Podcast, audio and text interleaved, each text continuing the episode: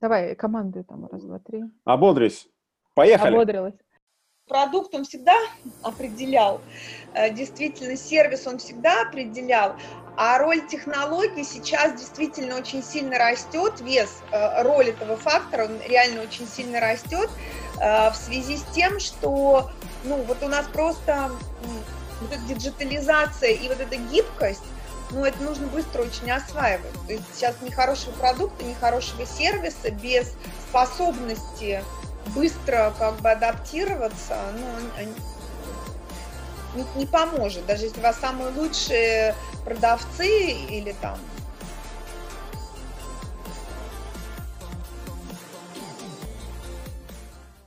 Всем привет! Сегодня четвертый выпуск нашего подкаста.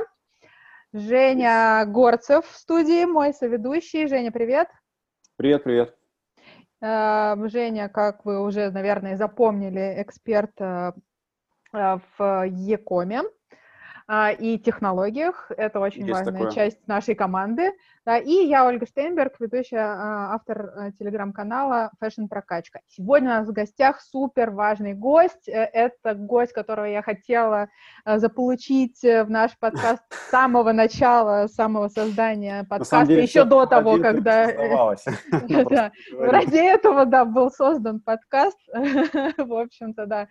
Сегодня у нас в гостях Анна Лепсак Клейманс, основатель, сооснователь и генеральный директор Fashion Consulting Group, моя бывшая коллега. Я очень горжусь, что я работала в Fashion Consulting Group. В общем, всячески хвалю и рекомендую, да и вы сами знаете.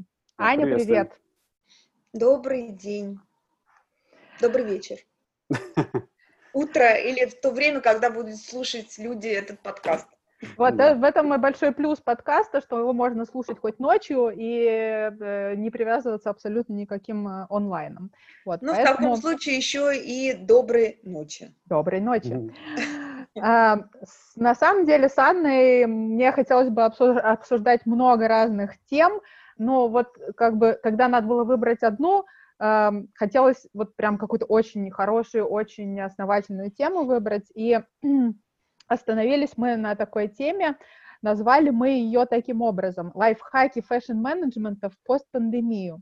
Хотим поговорить о том, каким образом модный бизнес поменяется, как все ускорилось благодаря пандемии, и вот как у нас на глазах вообще происходят эти процессы, и что нас ждет в самом ближайшем будущем. Как-то так. Давай. А, Это была вводная часть. Супер. Можем продолжать. А, сейчас, там мы-то просто это вырежем потом. Да, это да, тоже... обожаю, когда ты это говоришь, потом искать прям посреди трека. Давай, продолжаем. А, итак, давайте, Аня, давайте обсудим, каким, что вообще происходит в модном бизнесе. Вот мое четкое убеждение, вообще, в принципе, там не только к фэшну это относится, и мы с тобой это тоже уже обсуждали, мое четкое убеждение в том, заключается в том, что, ну, как бы глобально ничего нового в этот кризис не появилось. Ну, во-первых, кризисы как бы были и до этого, да, он нынешний, скажи, он немножко другой. Сегменту. Ну, нет, глобально, Жень, ну, ничего не поменялось, только, только что-то ускорилось, да, что-то ускорилось, что-то пришло быстрее, чем мы ожидали, да, и нам, уверенно, покажут там цифры роста e-кома, которые прогнозировались на этот год, да, и что будет в конце года, ну, я уверена, будет большая разница, да, вот. То есть, в принципе, наверное, бизнес-модели в фэшне, они тоже как бы новые какие-то не придумались, да, вот как mm. бы был офлайн и был онлайн, просто онлайн, он должен был постепенно как бы к нам прийти, а тут пришел внезапно. Ань, ты согласна вот с таким? Ну, с точки зрения того, что, того, что рынок, на котором люди обмениваются товаром, маркетинг не меняется. С точки того, что продукт фэшена, фэшн-индустрии, это одежда, обувь, аксессуары, тоже, конечно, ничего не меняется. А вот с точки зрения, наверное, фундаментальной философии управления, изменения достаточно серьезные. Потому что если, ну вот если как я услышала, как мы сейчас решили, то у нас такая тема фундаментальная, глобальная, она связана с, э, скажем так, с управленческим подходом в постпандемию. И для этого нужно определить как бы две вещи. Что мы называем постпандемией, что такое постпандемия. И надо дать ей определение, и тогда будет понятно то, о чем я скажу дальше. Постпандемия это, это не означает на сегодняшний день, что вирус побежден, и этот пост, который постпандемия, он не пост вовсе, потому что, вот, например, как мы сегодня слышали, в Баку, вчера мы с Алексеем разговаривали из Баку, и все было прекрасно, он сказал, что открываются рестораны, что люди прекрасно посещают все общественные места. Сегодня утром он нам уже сказал о том, что э, вот вчера вечером, после нашего разговора, все закрылось, рестораны больше не работают, снова. И посещать можно в общественных, а как общественными местами остались только аптеки. То есть вот они, он вчера существовал два часа, э, вот пока после того, как мы говорили, еще просуществовал в состоянии постпандемии, а потом вдруг вот он резко назад вернулся в пандемию. Поэтому до того, как говорить об управлении, нужно все-таки, наверное, понять, что такое из себя представляет этот странный этап, который мы называем постпандемия. То есть с одной точки зрения это вроде бы как этап, ну типа вот мы жили до пандемии, потом некая такая жирная черта, она называется черная такая полоса, называется пандемия, а потом мы живем постпандемия. То есть если смотреть, наверное, с точки зрения космического корабля, который там теперь пилотируется супербольшим международным экипажем, то да, или там... с точки зрения масштаба там через сто-двести лет, то да, мир будет делиться типа до пандемии и постпандемии. Mm-hmm. Но тот этап, в котором мы сейчас находимся, условный постпандемия, это такая тоненькая полосочка, не видна из космоса, но это кусок нашей жизни в размере год, два или три. Mm-hmm. Вот это вот, или год, я не знаю сколько, никто из нас не знает, когда там появится эта вакцина, и появится она вообще, и никто не съест ли кто-нибудь потом после летучей мыши еще какого-нибудь таракана. В общем, ну, непонятно. То есть вот этот год, два или три, вот это вот состояние, которое мы условно сейчас радостно пытаемся называть постпандемия, оно никакой не постпандемия, угу. Оно просто такая же пандемия, как и была вчера, просто нас немножко выпустили погулять на улицу, угу. Вот, и типа открыли магазины, и типа ожидают, что после этого что-то поменяется, и вот э, произойдут существенные изменения, все назад закрутится, шестеренки зашевелятся, нефть потечет, самолеты залетают, и все радостно как-то там вернутся к тому, что мы... уже сейчас радостно называем new normal. Так вот, по поводу этого normal очень большие вопросы. Да, есть, слушай, по... абсолютно согласна, да, вот на самом деле, не, ну, как бы у меня была такая мысль, ну, ты, ты как умеешь четко определять то, что, ну, как бы то, что крутится, что действительно, ну, нет на самом деле, да, такого, что вот было до, а теперь вот после резко, да, то есть реально мы живем сейчас в процессе, и совершенно верно, что процесс — это вот как бы не, даже не два месяца, да, не сейчас, вот, вот мы вышли и чего-то пошли покупать, а, и, и, и даже не полгода, да, и вообще непонятно, сколько он продлится, по, поскольку ситуация все еще остается неопределенной. Окей, то есть мы прямо сейчас уже будем говорить о том, что прямо сейчас уже меняется в бизнес-процессах, правильно? Вот сейчас мы будем говорить о том, что если мы говорим про постпандемию, мы даем ей определенное, ну, мы даем ей определение, чтобы дальше говорить о чем-то. Uh-huh. То есть нужно определить ключевое понятие, о каком, о какой фазе, о каком рынке мы говорим. И как ты вот сейчас сказала, мы говорим о рынке стопроцентной, тотальной неопределенности. То есть неопределенно, сколько времени мы будем гулять, неопределенно, сколько времени мы будем сидеть, неопределенно, сколько времени у нас останется с одним работодателем и будет ли у нас второй. То есть это некая тотальная неопределенность. Как же жить бизнесу-то в этой неопределенности? Вот вопрос. Вот, и вот в этом и заключается принципиально новый подход к тому, как выглядят управленческие системы. К этому бизнес...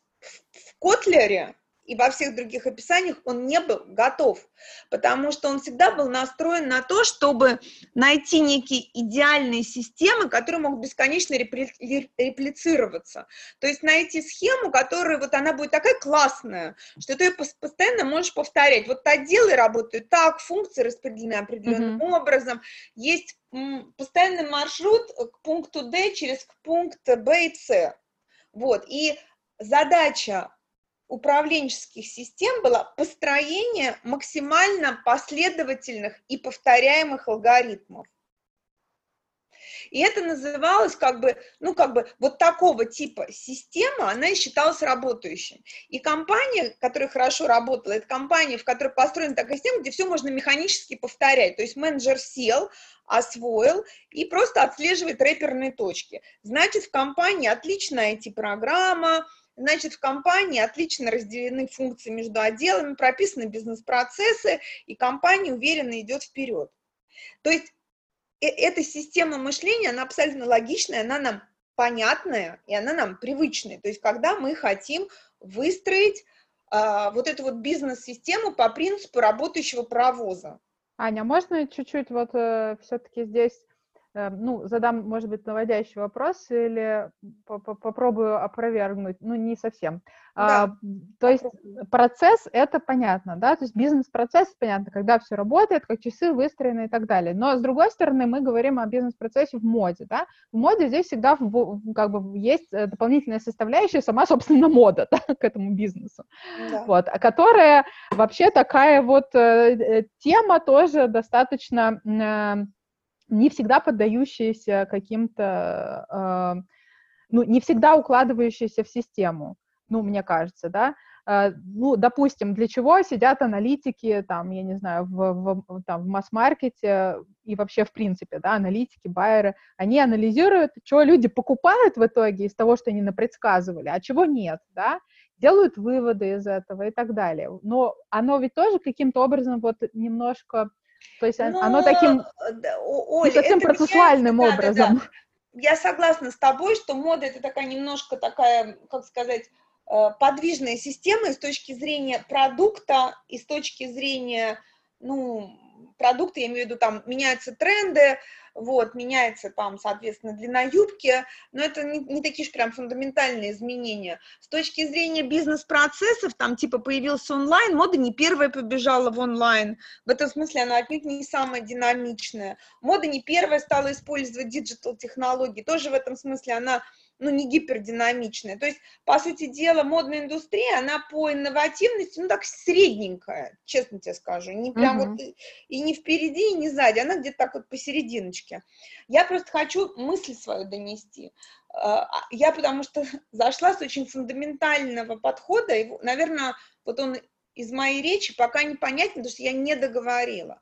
То есть, если менеджмент в стабильные времена, традиционное управление э, нацелен на построение оптимальных систем, которые могут быть реплицированы, то менеджмент в ситуации неопределенности, который раньше назывался антикризисной ситуацией, кризисные ситуации, это, и они были как бы временные, моментные, то теперь вот эти вот, ну, условно, то, что называлось антикризисностью, она будет протяженная ситуация. И в чем как бы принципиальная разница? Что будут настройки, поиск тех систем, которые предполагают возможность внедрения быстрых изменений постоянно. Mm-hmm. Как это будет сделано в каждой точке, я не знаю. Но если по факту говорить, это чтобы быстро можно было переключаться. Офлайн закрыт, переносим акцент продаж на онлайн. Внутри онлайна мы быстро смотрим, у нас база не продается в... ну, как бы база не продается там, условно говоря, на маркетплейсах, она не продается, вот, значит, все, базу мы загружаем исключительно в собственные магазины, и мы начинаем быстро понимать, что для маркетплейса, вот для этого нам нужно сделать вот такую коллекцию, мы быстро понимаем, что, условно говоря, пошел спрос, пошел некий хайп на там что-то, мы на него реагируем, и с точки зрения управления, управление будет нацелено на поиск технологий, которые позволят, позволят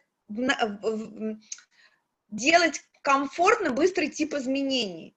Не на поиск стабильных систем, а на другие модели, на поиск изменчивых систем, которые быстро помогают трансформироваться, когда функции отделов могут перераспределяться и так далее. То есть, если мы говорим, что это принципиально, как сказать, это другая как бы система немножко, не немножко, а другая система координат. Одно дело, одно дело идти, другое дело плыть. Вот сейчас Аня, мы... А, да, а мне... Говорим о гибкости, получается. Да. Оля? Да, я просто думаю, а, но разве мы не шли уже к этому, к этой модели, да, когда, то есть, я, насколько я вот сейчас поняла, то есть я абсолютно согласна с тем, что ты говоришь, нужно постоянно реагировать и так далее, но к этому, к этой реакции мы уже пришли еще, ну, как бы, в какой-то момент, да, и начали это внедрять, да, поскольку вот ну, там, там, начиная с коммуникации, да, о том, что вот, все теперь идет от, от потребителя, потребитель диктует, и мы, и бренды отслеживают, там, реагируют на спрос, анализируют и так далее. Просто сейчас это все надо делать в десять раз быстрее. Правильно? Да, ты знаешь, я, я тебе скажу даже, что было движком этих изменений, потому что с какого-то момента количество перешло в качество, и вот этот виртуальный, диджитальный мир, он просто, ну, как бы накрыл. И с точки зрения коммуникации, и с точки зрения системы продаж, и с точки зрения визу... ну, как бы, типа, как люди стали воспринимать информацию, что этот визуал пришел и так далее. То есть, как бы, вот оно шло, шло, шло, и где-то лет там семь назад, восемь, не знаю, вот когда вот это все активно вошло, и действительно здесь начался слом. То есть на, начался необходимость быстрого перехода. Но все-таки этот переход был, ну, условно говоря, линейным, понимаешь, да? То есть он был линейным, то есть, условно говоря, нужно было осваивать, мы все время говорим, диджитал-трансформация, диджитал-трансформация, а сейчас да, нет, Оль, нет. В том-то и дело, что сейчас внутри этой диджитал-трансформации вдруг происходит обратный отток, отток, потому что люди засиделись, им нужен физический продукт, им нужен физический контакт, им нужна некая такая, условно говоря, телесность, потому что они уже офигели от мониторов. В том-то и дело. Вот этой линейности ее как бы нету больше. То есть если эта трансформация шла с точки зрения, условно говоря, ну вот от физического мира к виртуальному миру, и у нас все вокруг этого менялось, и коммуникация, и анализ цен, и анализ потребностей, и там, я не знаю, все на свете. Но это было все равно какая-то... А вот внутри пандемии, внутри вообще вот этой третьей, третьей колонны, которая в кустах сидела в виде вируса, вообще все по-другому. Это пока очень трудно понять, но я сейчас еще раз попробую, раз уж мы заговорили про управление, это такая вроде бы как нудная тема, но она фундаментальная. Это в чем принципиальная разница? В том, что в традиционной ситуации, первое, темп изменений невысокий, ситуации, в принципе, можно экстраполировать, они предсказуемые.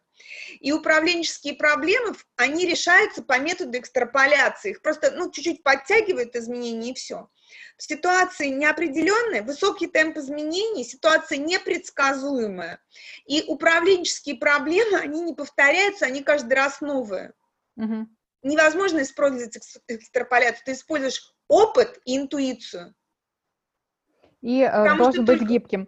Смотри, да, э, понятно, что, ну, как бы, чтобы мы немножко, я ускорю, чтобы мы к следующему вопросу успели еще, ну, да, дальше еще у нас много вопросов.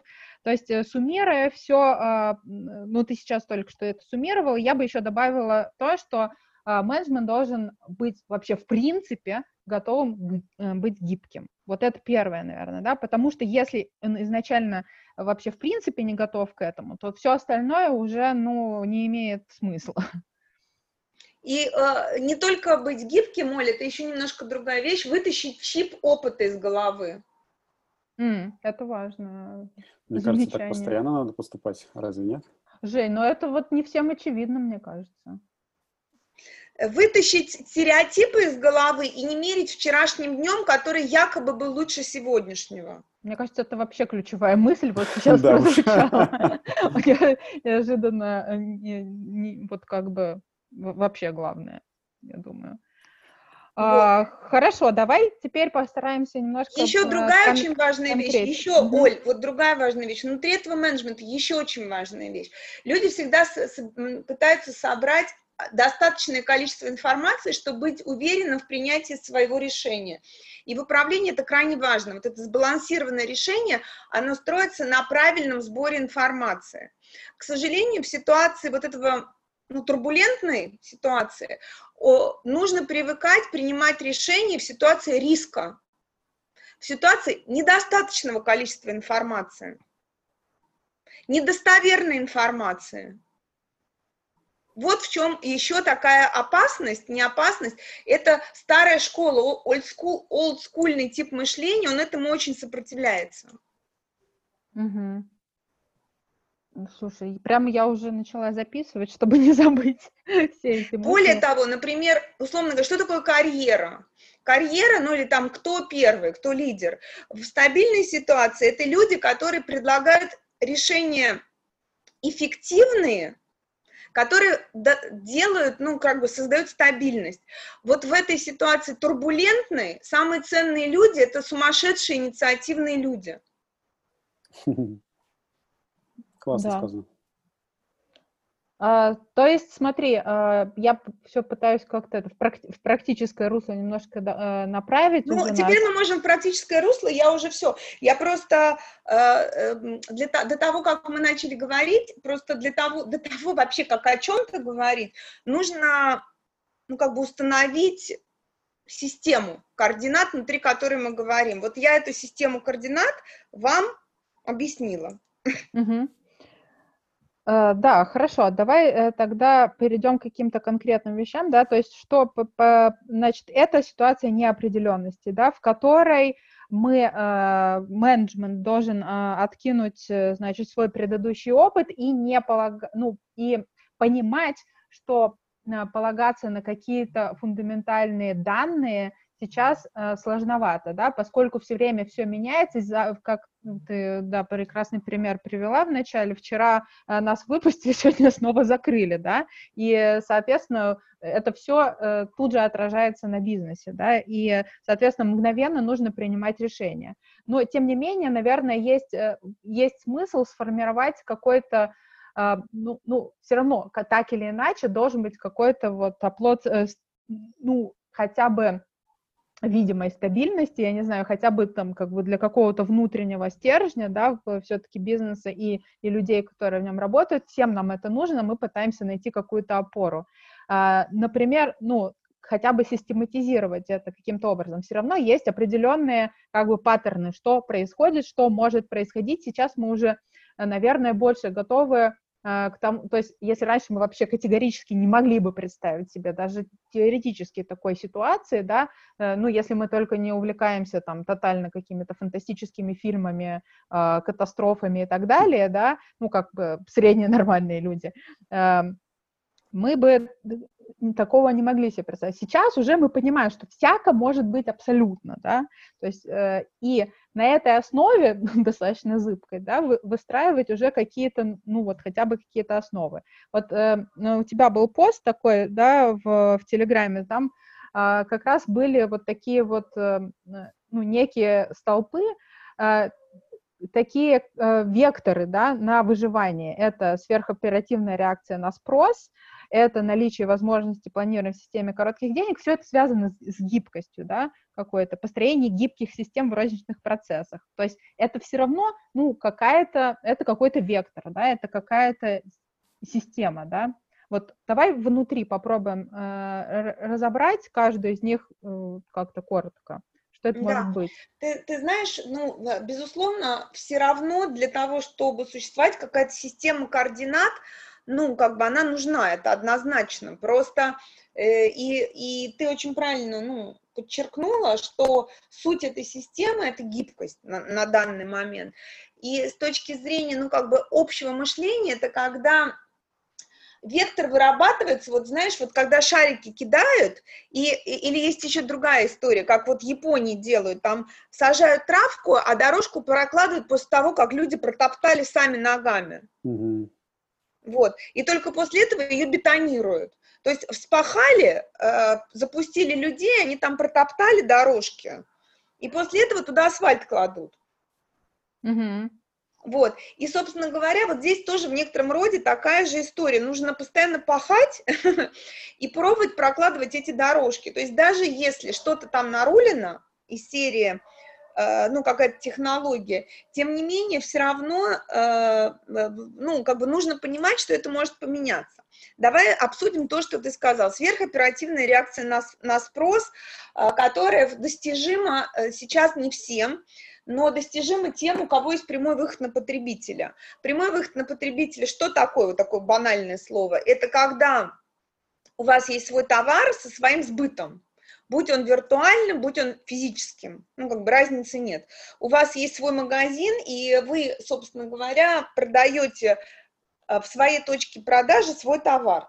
Если у вас сегодня нет такого магазина, вы просто мертвец. Ну, просто вот можно забыть о существовании на этой планете в фэшн-бизнесе. Раньше такого не было, сейчас это просто однозначно. Почему? Потому что у вас вот этой сверхоперативной реакции не будет, потому что пока вы продали, пока вы получили обратную связь, у вас нет связи с конечным клиентом, вам как-то реинтерпретировали, у одного продались ваши брюки, у другого юбки, вы никогда в жизни не поймете, почему там так, а так, и вот вы будете сидеть ломать голову.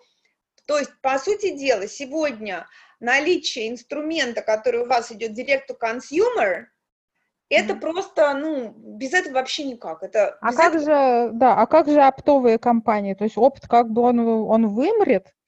Да. В таком виде, как он передавал. Не ожидала? Я не ожидала, честно. Прям такого однозначного ответа. В таком виде, как он раньше существовал, он вымрет. Да, Потому но я что... на самом деле, на самом деле я тоже вот часто довольно общаюсь с оптовиками, с, ну, с такими олдскульными компаниями, там, ну, это могут быть шоурумы, да, или просто оптовые компании, у которых, в общем-то, и шоурумов может не быть. И я вот как-то интуитивно достаточно, ну, уже не знаю, мне кажется, ну, по крайней мере, год назад я уже пришла к такому выводу и, ну, как бы говорила, ну, у меня есть там не, некоторые там знакомые приятели, да, которые вот там занимаются только оптом. Я говорила, ребята, ва... ну, и какая у них проблема, да, была? Вот, вот как, я просто хочу объяснить, как вот к этому мы пришли вне зависимости от э, пандемии. А, проблема вырисовывалась такая, что э, э, те э, оптовые... Э, ну, те, кто покупал оптом, да, это, соответственно, всякие мультибрендовые магазины и так далее, они испытали большой шок и большое количество закрытий было еще в предыдущий кризис, да, в две тысячи, ну, последний, там, четырнадцатый-пятнадцатый год. Там позакрывалась куча мультибрендовых магазинов, они были там и все из регионов и так далее. И уже тогда начала, как бы, эта проблема более конкретно намечаться. И в какой-то момент, ну, там, меня спрашивают эти оптовые люди, которые, которые хорошие, хорошие марки, но они опт, торгуют только оптом. Я спрашиваю, что делать, как бы, как до этих вот там байеров, этих магазинов достучаться? Я говорю, зачем вам нужны эти, ну, как бы, люди, которые, ну, это старая гвардия, да? Это люди, которые едут на велосипеде, а вы уже как бы со своим продуктом, да, у вас хороший продукт, вы мчитесь как бы, ну, на электропоезде, там, не знаю, на электрокаре. Вот они уже д- д- далеко за вами, да, да, где-то. А у вас есть опто, причем там у марок есть свои, своя родственница, у вас есть э, онлайн-магазин, вот туда вложитесь и его развивайте, да, у вас будет и фидбэк, у вас будут и продажи прямые, у вас будет там контроль и так далее. То есть, как, мне кажется, мы к этому уже и так шли. По сути дела, те оптовики, сильные производители, которые э, вот, э, ну, не смогут это понимать, что у них должен быть камертон, и они должны создавать товар под потребителя, а не под байера. Угу. Вот, они будут швейными предприятиями. То есть это не значит, что они умрут и исчезнут. Mm-hmm. Это значит, что они будут на другом зарабатывать, на том, что они делают хорошо. Да, то есть тут как бы либо ты, либо ты шьешь, либо, либо, либо ты, ты умеешь слушать бы, потребителя. Умеешь слушать тебя, потребителя. Да, либо ты слушаешь потребителя, у тебя в ухе слуховой аппарат, и ты идеально, как доктор, слышишь все шумы в сердце. Либо ты, ну, как бы, если ты этого не делаешь, тогда, ну, собственно говоря, ты занимаешься тем, что ты делаешь хорошо. Угу. Ну да, и опять же, для того, чтобы иметь обратную связь, нам, ну, в любом случае нужны э, собственные каналы продаж, правильно? Единственный способ, где продукт встречается с покупателем, ну, как бы лицом к лицу, это момент покупки, розничной покупки. Он может быть виртуальным, он может быть офлайновым. Оптимально, если он такой и такой, потому что там разные покупатели и разные вопросы. Вот, то есть, ну, он более объемную картину дает.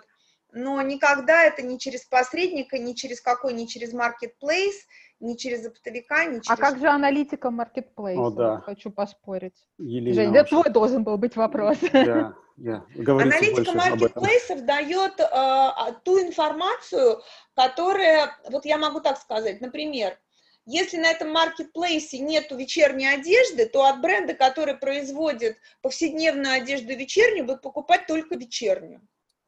И что, из этого надо сделать вывод, что э, этот бренд должен на рынок выходить только с вечерней одежды?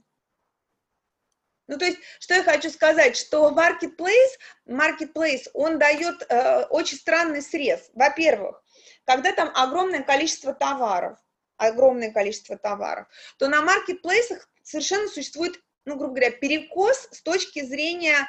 Э, э, потребности человека с точки зрения интересов марки. Потому что маркетплейсу нужно, знаете, как уравнилово такое. То есть им нужно, чтобы вода ровная была, чтобы всего было, так сказать, представлено. В итоге, на самом деле, получается, практика показывает, ну вот я по нашим клиентам, что на маркетплейсах очень хорошо продаются у небольших брендов только, ну как скажем, вещи с, эм, с изюминкой. А в собственных магазинах у, у них восемьдесят процентов вещей покупают базы. Mm-hmm. И что теперь?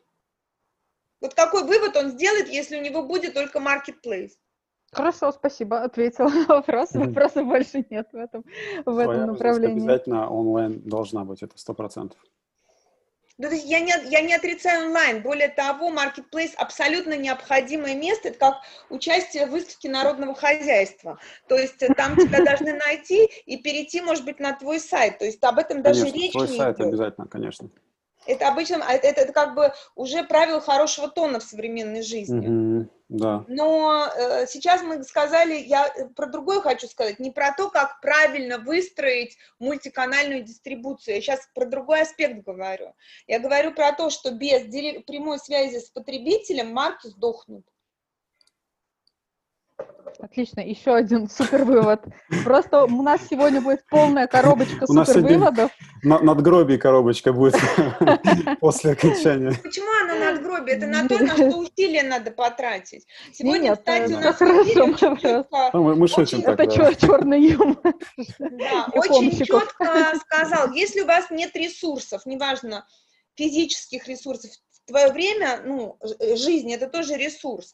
Если нет ресурсов, и нужно выбирать. Вот просто нет по деньгам, по физическим возможностям, по компетенциям, во что вкладывать, в маркетплейс или в свой магазин. Вроде бы кажется, что проще маркетплейс. Вроде бы кажется так, что проще. Потому что ты типа отгрузила, и они там на фулфилменте, а ты шьешь себе и шьешь. Ну так вот, это не так. По факту долгой жизни это не так. Это сегодня тоже Алексей у нас в эфире сказал, Салычев. По факту долгой жизни вы отдаете своих клиентов неизвестно кому, вы ничего не вырабатываете, вы ничего не знаете о своем финальном потребителе, вы не понимаете, за что вас покупают, вы в какую вот точку, ячейку в маркетплейсе там попали, там вы и застрянете. А Жень, если твой туда... выход. Про Лешу я всегда готов поговорить. Но... Нет, а на самом на деле самом... Анна так хорошо все рассказывает, я с удовольствием слушаю.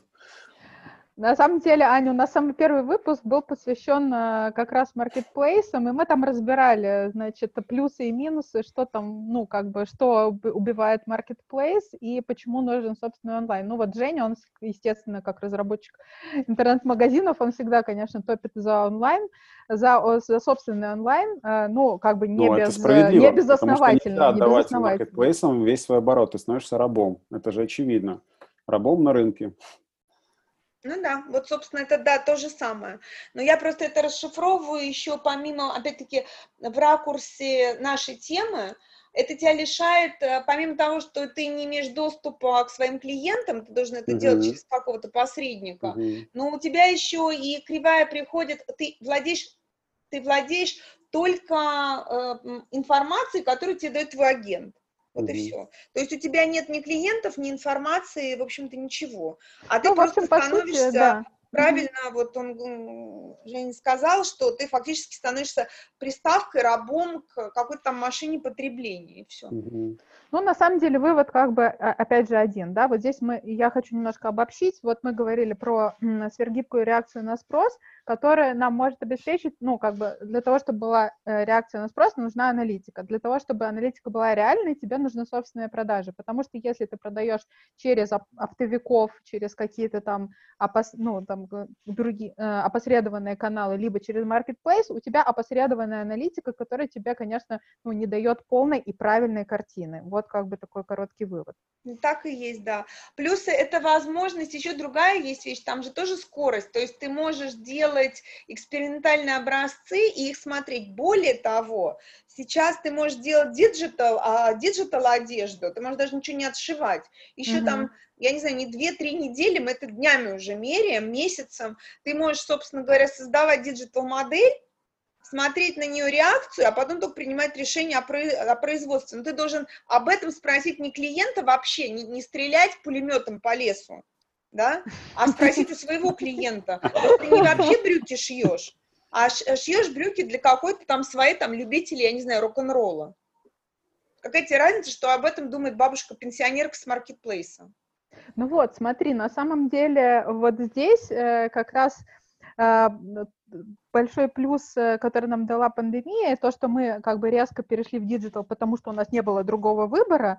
Но если раньше, ну, условно говоря, там полгода назад нам бы предлагали, слушайте, смотрите, вот там примерьте сначала эту цифровую одежду, а потом, и вообще бы в голову никому не пришло таким образом использовать цифровую одежду. Ну, до этого это была просто игрушка, mm-hmm. да, как бы там хайповать можно было на этой теме и так далее. Сейчас вот реально за какие-то считанные недели э, лучшие умы, наверное, да, додумались до того, что это, как это можно использовать реально, да, то есть вот она из игрушки, благодаря тому, что мы сейчас такие вот как бы сугубо диджитал условия попали, она стала как бы нормальным инструментом.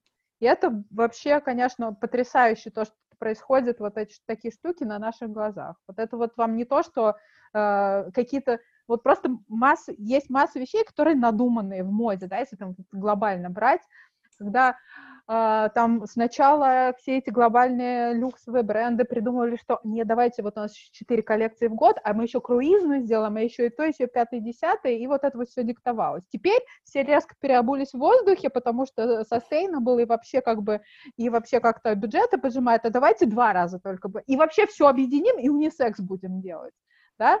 Вот, э, на самом деле... Э... Но это тоже все нафталин. Да, вот все это... Да, они оно все такое странное. вымученное, оно все такое вымученное, да, да какое-то вот... Естественное. Самое сейчас нормальное — это делать дропы, дропы, дропы, дропы. Но просто вот, этот весь люкс, вот. Он не в состоянии этого делать. Но в том-то и дело, да, что, наверное, все-таки это вот таким образом через вот как бы, условно говоря, дропы-дропы, да, ну как бы в глобальном значении, оно вот э, поддропит это все, как, так сказать, как вот капля капает, да, и оно подточит, и, конечно, ну, мне кажется, вот вообще, в принципе, весь бизнес, э, вся индустрия моды, она, ее ждет большая, большие перемены. Ну, ее, да, ее ждут очень большие перемены, но они ждут ее не потому, что индустрия моды как бы ждут перемены, а ждут, а ждут перемены, потому что все-таки, все-таки все равно индустрия моды – это некая надстройка над нашими комплексами неполноценности. Вот. И по какому поводу они у нас теперь будут развиваться, мы посмотрим. Ну, в том числе, да. Ну, многогранный вопрос, да. Да, потому что это не только технологическая цепочка, но с точки зрения технологической цепочки, опять-таки, вот если говорить про люкс и про вот эти письма, которые там пишут топ-люксовые дома, обращаясь к Богу, mm-hmm. давайте, типа, вернемся назад в две коллекции. Ну, как бы... Да, вот примерно так. Да, вот. А останутся на рынке те дизайнеры, у которых будут мощные онлайн-продажи через Farfetch и так далее, и которые не будут никому писать письма, вот, а будут просто делать, допустим, у них будет очень прочная сквозная коллекция, которую они будут делать как, ну, просто будут планировать вот именно как некую, так сказать... такую базу, которую не надо часто менять, и она действительно будет четко, они ее хорошо нащупают, а дальше у них будет собственная система сбыта, которая им позволит самостоятельно мыслить о том количестве коллекций, будь их две, восемнадцать, четыре, о которых не надо ни с кем договариваться и писать коллективные письма. Да, вот. Слушайте, вот еще как пример хочу туда же привести, раз об этом речь зашла, помните... в прошлом году, по-моему, может быть, уже в позапрошлом, Nike объявили, в прошлом, Nike объявили о том, что они прекращают все вот продажи через мультибрендовые магазины и фокусируются на собственной рознице. Вот как бы, мне кажется, ну, они первые, первыми заметили, да, что так надо делать. Nike, он бомбил во время пандемии, потому что, потому что именно дропами. Потому что эти дропы найковские во время пандемии раскупали... как скажем, эм, генетически позитивная молодежь, который не, на которой на ее позитивность не влияет пандемия, вот, э, выстраивалась и закупала. И Nike своими дропами просто пробомбил всю пандемию. Ну вот, еще раз подтверждает гибкость да. их мышления. Так, хорошо. Давайте, значит, мы поговорили сейчас о оперативной, о сверхоперативной реакции на спрос, как она осуществляется, для, что для этого нужно. Давайте к следующему перейдем пункту. Хотелось бы вот поподробнее наличие возможности планирования в системе коротких денег. Вот что, что такое система коротких денег и что это вообще все означает?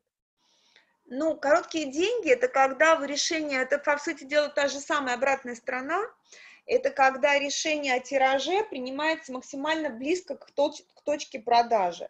Что это позволяет делать? Во-первых, ну, эти деньги не морозятся, ты отшил и сразу продаешь, то есть ты их быстро оборачиваешь. Во-вторых, ты делаешь меньше ошибок, потому что ты уже, может быть, протестировал, как я вот уже привела пример на той же диджитальной истории. То есть короткие деньги – это когда... Э, деньги, которые вкладываются в большой объем, тиражный объем, во-первых, дробятся, эти тиражи более маленькие, а во-вторых, они вкладываются не заранее, не там, когда ты предоплачиваешь производство и так далее, а они вкладываются максимально близко к сезону продаж. И если раньше вот опыт Зары, который, ну, там от сорок до шестидесяти процентов у нее решения были условно говоря, предсезонный, ну как предсезонный, это все равно шесть месяцев, и только еще маленькая часть, которая там за три месяца, совсем маленькая часть, эти коротенькие коллекции, то вот эта вот доля коротких денег, доля коротких решений, она сейчас очень сильно увеличивается. И, соответственно, короткие деньги – это деньги, которые не лежат в тканях и в товаре без продаж долгое время. Просто такой короткие деньги. Uh-huh. Произвел, продал, не предоплачивая и не, э, ничего там не блокируя. Ну, то есть, опять же, это предполагает, что ты продаешь э, через прямые каналы продаж? Нет, это не обязательно, это не нет, обязательно. Это, кстати, вообще не обязательно, нет. Ты можешь продавать и на площадях посредников, но ты с ними тоже должен, грубо говоря, ты с ними, они должны быть тогда не твоими ритейлерами, а твоими партнерами внутри этого процесса. Ну, то есть ты с ними в, в, mm-hmm. в фазе вот партнерских отношений, их задача обеспечивать классный розничный сервис, пространство и так далее. Твоя задача, но они тебе доверяют в подсортировке, что ты туда ставишь, они за тебя это не решают. То есть это у вас полное партнерство. Вот такое партнерство, вероятно, в будущем будет. А каким образом к этому партнерству вообще ты предполагаешь, что придет индустрия? Ну, методом проб и ошибок. Нет, ну сейчас уже тоже такое есть, по сути дела. Это, по сути дела, часть этого партнерства, но это только часть. Это когда платят аренду от, ну, условно говоря, как комиссию с продаж. Это такая маленькая часть партнерства, но она не совсем такая, потому что здесь, ну, все равно... Те, кто сейчас производит одежду, они все равно еще мыслят по-старому, и те, кто мыслили, и те, и ритейлеры, они тоже не хотели рисковать, то есть наше дело пространство, трафик привести, твое дело продавать, а то и другое должно быть совместным действием, то есть это реально партнерские отношения, партнерские бизнесы между недвижимостью и брендами. Mm-hmm. Риски тех, то есть совместное разделение рисков в том числе. Вот, поэтому ну, это вот такое мое футуристическое видение. Ну, мне кажется, оно не очень, не, не, не футуристическое, просто... Многие я мечтали под... об этом в пандемию. Да, ну, может быть, да, какая-то вот эта... Ритейл, а ритейл у нас тоже существует, но это все как бы должно меняться. Он должен существовать тоже в этих новых правилах вот этого партнерства, он должен возможности, либо если это аренда, это возможности краткосрочной аренды, это отсутствие всякого рода карательных пунктов в договорах, возможность быстрой трансформации, изменения торговых залов, то есть более модульная система. Но вот это сейчас футуризм пошел. Ну, вот как бы да. И самое главное, что если мы говорим про гибкую систему, мы еще не говорили про продажи, гибкую систему продаж, мы говорим о том, что, то есть как бы у нас вот шла аренда, да, и вот и магазины, они долго стоят, много лет на одном пространстве. А сейчас все более и более становится важным возможность быстро прийти, быстро уйти, сейчас называется поп-ап-стор. Вот. И вот эти поп-ап-сторы, они тоже, естественно, как Оль, ты правильно сказала, ничего нового нет, но сама по себе система, она существовала раньше, но, допустим, условно говоря, у нас девяносто восемь процентов рынка были вот эти вот стоящие недвижимые магазины, там три процента рынка бегали сюда в виде поп-ап-сторов. Вот. Но, возможно, это мои, мои мысли, я вообще ничто не утверждаю, я просто... Ну, как бы внутри нашего эфира у меня вот выделился час, чтобы сесть, выдохнуть и подумать, потому что я все время что-то делаю. Благодаря, Оль, твоему приглашению и твоим вопросам у меня тоже возможность для себя как-то эти мысли, ну как, дефинировать, я бы сказала. Mm-hmm. Вот. Так вот, поп-ап-стор это тоже будет очень, с моей точки зрения, растущий тренд. Соответственно, он предполагает другие отношения к торговым пространствам, возможность вот этой модульной системы организации торговых пространств, постоянная смена арендаторов, не то, что ты пять лет ходишь, пять лет там одно и то же на одном и том же месте стоит. Mm. Интересно, мысль, слушай, мне кажется, у меня вот так, такая корреляция произошла, пока ты говорила про поп-ап-сторы. А, вот... А... Как бы это вообще все ложится, в принципе, на вот эту картину, когда ты делаешь дропы, постоянно тестируешь и так далее. И здесь, но ну, это мы в основном говорим про онлайн, да, все-таки мир, потому что, ну, там как бы это все происходит таким образом быстрее. Но, с другой стороны, поп-ап-стор, ну, и, в принципе, я раньше тоже об этом думала, что это такая система попробовать, да. Ну, для каких-то форматов, там, типа, если ты монопродукт какой-то делаешь, там, носки, там, или, там, не знаю, кулончики продаешь и так далее, это, да, вариант, как, ну, ты, тебе лучше открыть, там, какой-то островок, да, в торговом центре.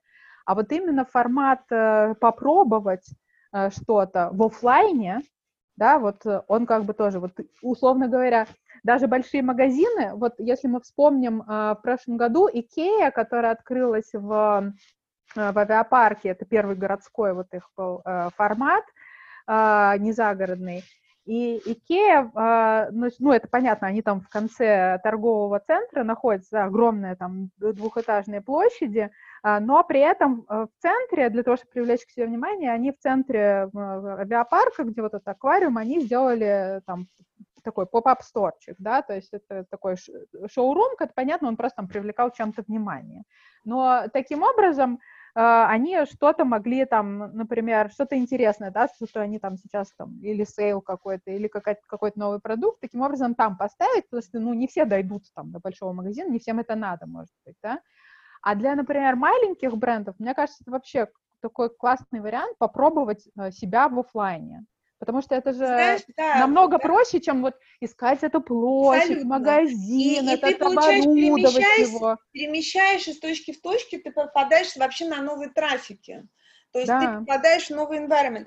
Но я тебе более того скажу, ты говоришь маленькие бренды, но все равно все-таки как бы люкс, он, с одной стороны, консервативный, с другой стороны, он очень передовой. Я тебе приведу пример очень неожиданный. Cartier.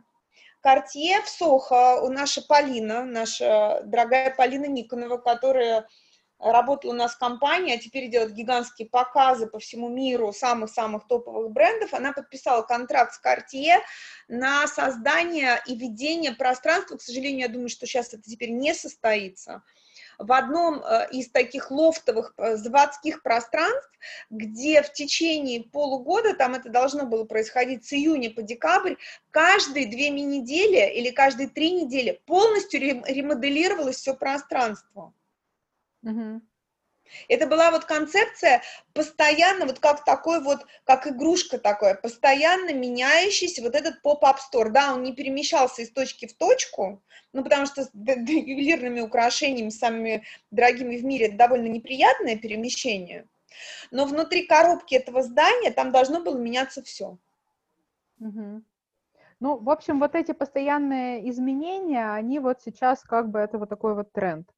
Мне кажется, и они изменения не ради изменений, а изменения ради тестирования, ради того, чтобы понять, нащупать правильное, да, вот как бы в том числе и, ну, и для бизнеса, в том числе и для, там, не знаю, в аспекте фэшн и так далее. Ань, я правильно я понимаю?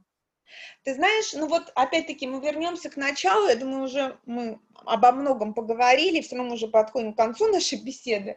Вот, мы вначале говорили о том, что мы посмотрим на нашу ситуацию с космоса, и я условно сказала, что вот это три года постпандемии, потому что после этого придет нечто другое, оно все равно забетонируется, mm-hmm. засистематизируется, там как-то устаканится. То, о чем мы говорим, это вот этот тот самый странный период, который из космоса выглядит как, может быть, просто разделительная полоса, а для нас это будет два-три года нашей жизни каждодневно, триста шестьдесят пять дней, когда мы будем вставать, завтракать, обедать, ужинать, и нужно что-то делать, выжить.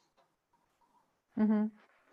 А, да, Ань, и последний вопрос в завершении, как бы все, я хочу вот, э, у меня как бы такой есть... Э, завершающий, да, вопрос хочу задать. Что будет все-таки драйвить, э, драйвить бизнес, фэшн-бизнес в ближайшее время? Сервис, продукт или технологии? Или что-то еще? Вот я по-другому бы сказала, что продукт он всегда определял, действительно сервис он всегда определял, а роль технологий сейчас действительно очень сильно растет, вес, роль этого фактора, он реально очень сильно растет в связи с тем, что, ну, вот у нас просто вот эта диджитализация и вот эта гибкость, ну, это нужно быстро очень осваивать. То есть сейчас ни хорошего продукта, ни хорошего сервиса без способности быстро как бы адаптироваться, ну, как бы... Не, не поможет, даже если у вас самые лучшие продавцы или там... Наверное, упрощенный ответ на этот вопрос – это будут э, влиять технологии, которые внутри всего, внутри продукта, внутри сервиса и внутри коммуникации. Но слово «технологии», да, это то, что драйвер успеха. Супер, спасибо. Огромное тебе спасибо, что ты пришла и порассуждала нас, с нами на самом да, деле на такую, на такую важную тему, как управление и бизнес-процессы, и как все меняется, потому что, ну, я, честно говоря, еще не слышала ничего такого, ни, там, ни в каких эфирах, поэтому, мне кажется, мы прям вот сегодня создали уникальный э, продукт и подкаст, вот, поэтому еще раз тебе большое спасибо, и всем спасибо за внимание, встретимся в следующей серии. Спасибо. Всем пока. Всем, пока. Всем всего доброго и здоровья.